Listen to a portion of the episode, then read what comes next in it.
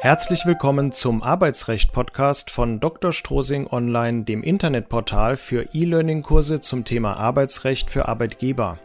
Wenn Sie sich mit Schulungsvideos zum Arbeitsrecht aus der Cloud ganz einfach online weiterbilden möchten, dann finden Sie alle Infos zu den Online-Kursen unter drstrosingonline.de.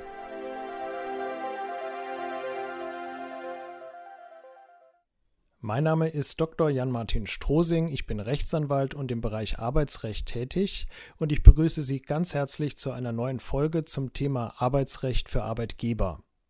Was ist der Unterschied zwischen einer Abmahnung und einer Ermahnung im Arbeitsverhältnis?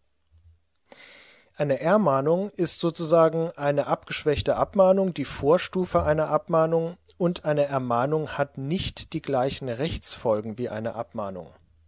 Eine Ermahnung kommt in Betracht, wenn der Arbeitgeber ein geringfügiges Fehlverhalten rügen will.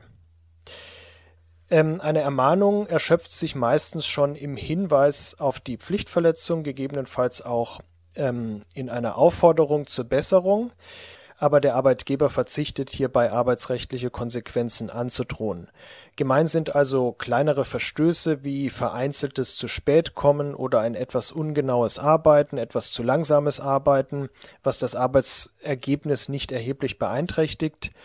Solche Ermahnungen haben durchaus die Rechtsfolge, dass keine sogenannte betriebliche Übung entsteht. Das heißt, wenn der Arbeitgeber ein gewisses Fehlverhalten und sind es auch nur Kleinigkeiten über einen langen Zeitraum duldet, dann kann der Arbeitnehmer sich unter Umständen darauf berufen, dass er sagen kann, ähm, der Arbeitgeber hat zu erkennen gegeben, dass er mit dieser Art der Arbeitserbringung einverstanden ist und dass ähm, die Verpflichtung des Arbeitnehmers, ähm, sich dann in dieser Form zu arbeiten, erschöpfen soll. Und um das zu verhindern, kann man also Ermahnungen aussprechen, dann weiß der Arbeitnehmer, ähm, das wird nicht geduldet, ähm, du schuldest eine andere Form der Arbeitsleistung. Der entscheidende Unterschied zur Abmahnung ist, dass die Abmahnung eine Androhung arbeitsrechtlicher Folgen enthält. Und das ist meistens die Androhung ähm, einer Kündigung oder der Hinweis, dass bei, einer, bei einem wiederholten Fehlverhalten der Bestand des Arbeitsverhältnisses gefährdet ist. Nur mit der Abmahnung kann eine verhaltensbedingte Kündigung rechtswirksam vorbereitet werden. Eine Ermahnung reicht hierfür nicht aus. Hat man als Arbeitgeber also eine Kündigung im Sinn, dann muss man auf jeden Fall darauf achten, dass die Abmahnung, die man ausspricht, auch alle erforderlichen Elemente für die rechtswirksame Abmahnung enthält.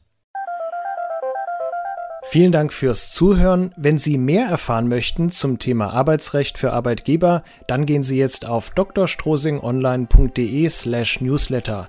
Dort bekommen Sie wichtige Rechtstipps für den Betriebsalltag nach und nach kostenlos per E-Mail zugesandt und als Willkommensgeschenk eine Checkliste zum Thema Mitarbeiter einstellen, welche rechtlichen Bestimmungen Sie hierbei beachten müssen.